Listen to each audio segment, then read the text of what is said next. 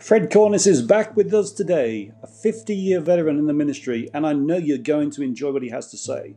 Please give him some feedback, he'd love to hear from you.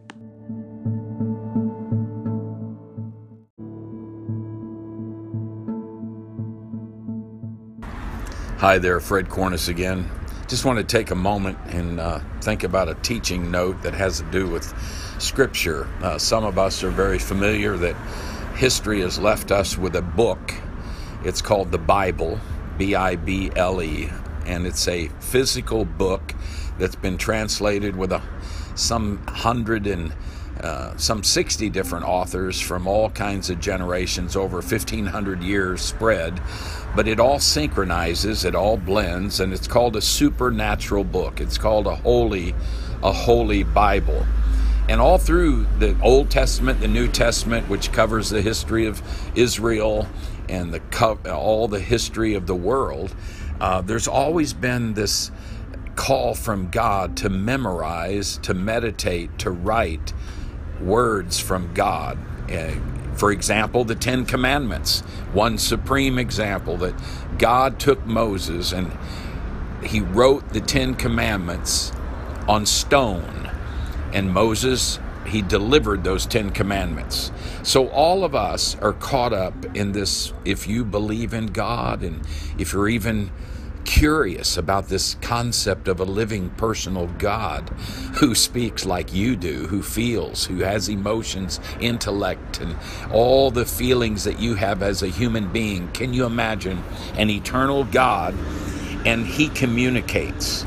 So God has spoken in Genesis chapter 1 over 26 times at least, it says God said, God said, God spoke, God said, let there be light, God said, let there be this, God said.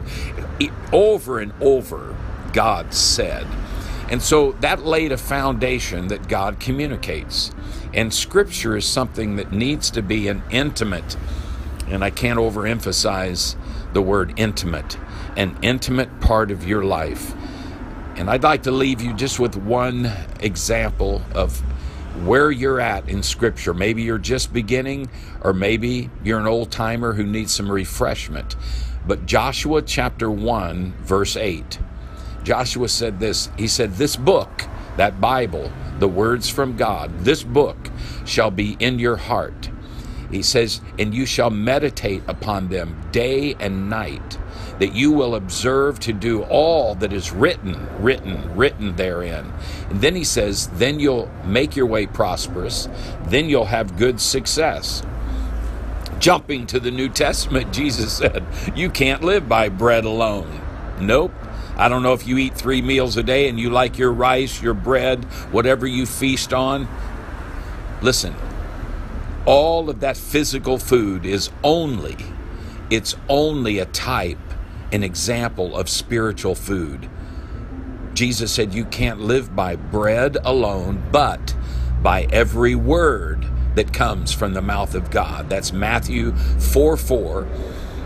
And you can see it in Luke 4 4. You can't live by bread alone. So today, if you've eaten two or three times a day and you filled your stomach with physical food, listen, brother, sister, my dear friend, you need to be eating the scriptures. You need to re- be reading the Psalms, the Proverbs, the New Testament.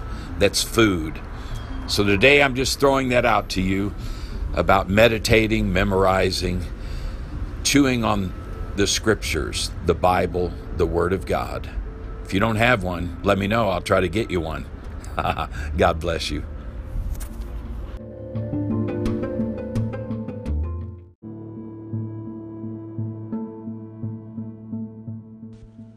Thanks for taking time to listen to Fred today. If you've got feedback for him, he's going to love to hear from you if you reach out to any of his social media sites on Facebook or his website. And if you'd be so kind, please do share this with your friends. Thanks. God bless you. Bye bye.